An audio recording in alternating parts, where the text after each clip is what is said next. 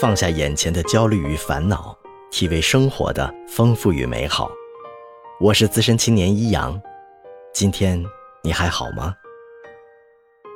不知道为什么，生活越来越好，或者说，生活并没有不好，而不快乐的人却越来越多。新媒体上有人开玩笑：“为什么我们比父辈活得辛苦？因为父辈喝水，我们喝喜茶、星巴克、茶百道、茶颜悦色；父辈养狗喂剩饭，我们则需要狗粮、美容、零食、衣服、玩具。看到二十一瓶的矿泉水，父辈会说：“什么水这么贵？渴着回家喝。”我们会说，什么水这么贵？买两瓶尝尝。于是想到了王东岳先生的观点：人性之根在于贪、烦、畏。这样的观点被记述在文集《知鱼之乐》中。哲学家的逻辑与佛教提炼的人生七苦——生、老、病、死、憎相会、爱别离。求不得有所不同，很有意思，分享给你。人性之根，贪、烦、畏。无贪，则不足以激发进取；进取，则必然导致繁忙与烦神。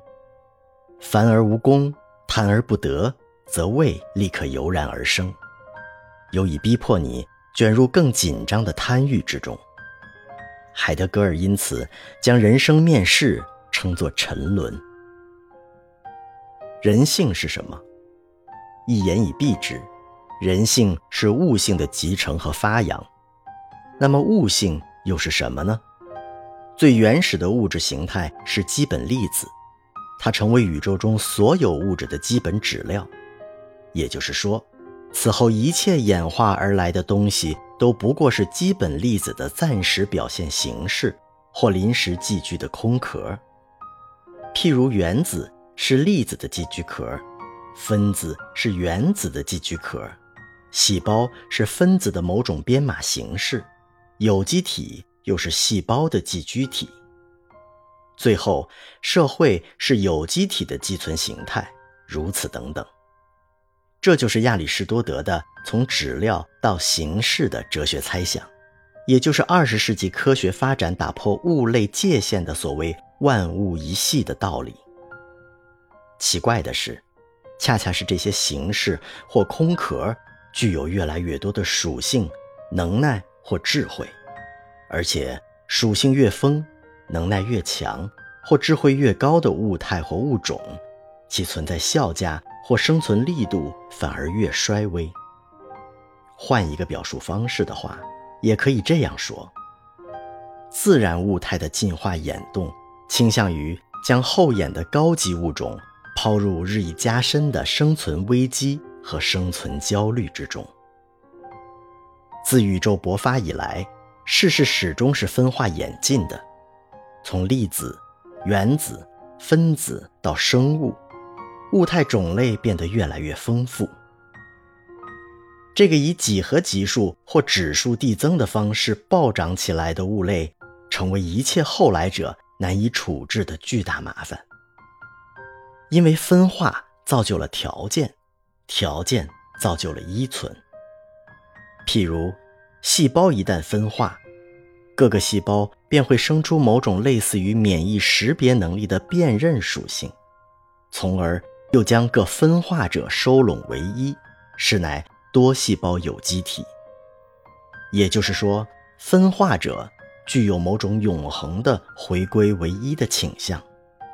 任意分化者在失去作为自身条件的其他分化者时，都难以独存。分化进程是条件递繁，条件递繁使属性递增，属性递增。又使依存的要求愈发强烈。条件化的自然演力就这样令层层进化的物种步步坠入有条件存在的无底深渊，从而使一切后演者变得越来越焦虑，越来越贪婪。贪婪因此成为人类不可缓和的心境，因为这心境原本就建立在不可化解的自然处境上。一句话，人性是物性的传承和发扬，人性中贪欲的深化程度与自然物演的条件化程度成正比。作为人。你贪无厌足，是因为烘托你生存的条件太多。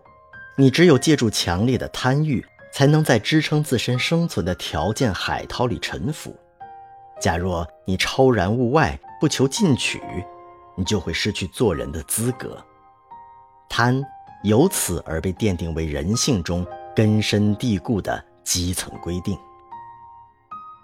人处在物演进化序列的最后端，以及。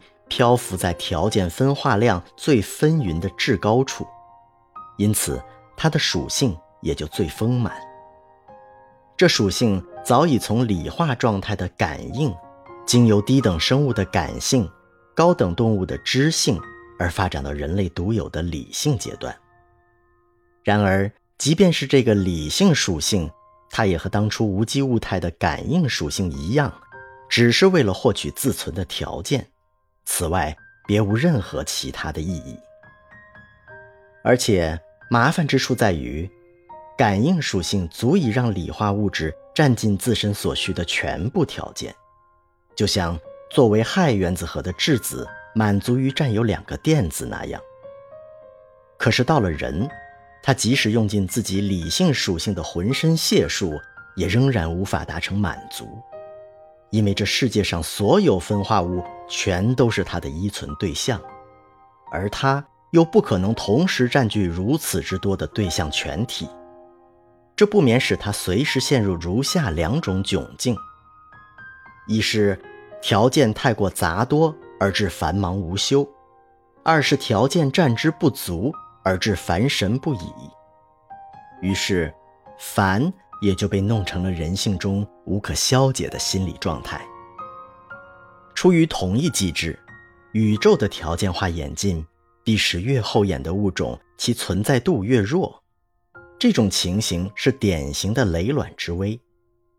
每一个条件就像是一枚鸡卵，你需要的生存条件越多，相当于把众多鸡卵垒得越高。你置身于那高高叠起的雷卵之上，心里。岂有不一句忐忑的？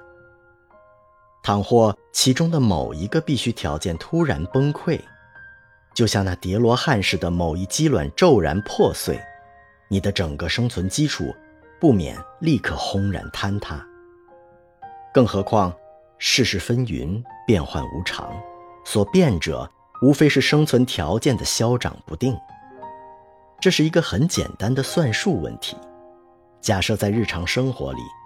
各种内外条件发生变化的概率是万分之一，那么你的存在方式简单的像分子物质一样。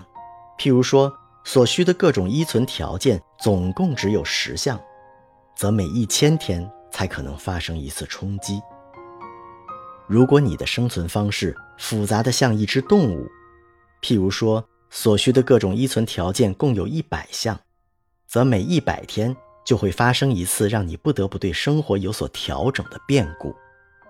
进一步讲，如果我们文明人的生存条件随着科学技术的日新月异而增长到一万项以上，那么你将每天都面对一桩令你心惊肉跳的变局。此情此景，怎能叫人泰然处之？胃，就这样逐渐沉淀为人性中。与生俱来的情愫之一。对于演存条件必须繁化的自然眼力，人们通常非但不能理解其间潜藏的可怕含义，反倒为之大唱赞歌。这真是一幕上天戏弄人类的绝佳表演。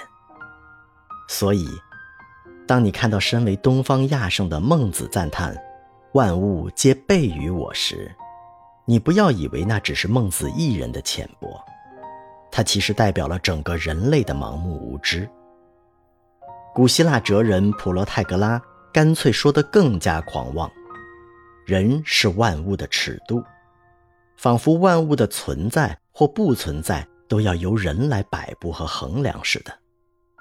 殊不知，这话反过来说可能会显得更恰当一些。万物演化的齐备状态，正是人类生存危机的天然尺度。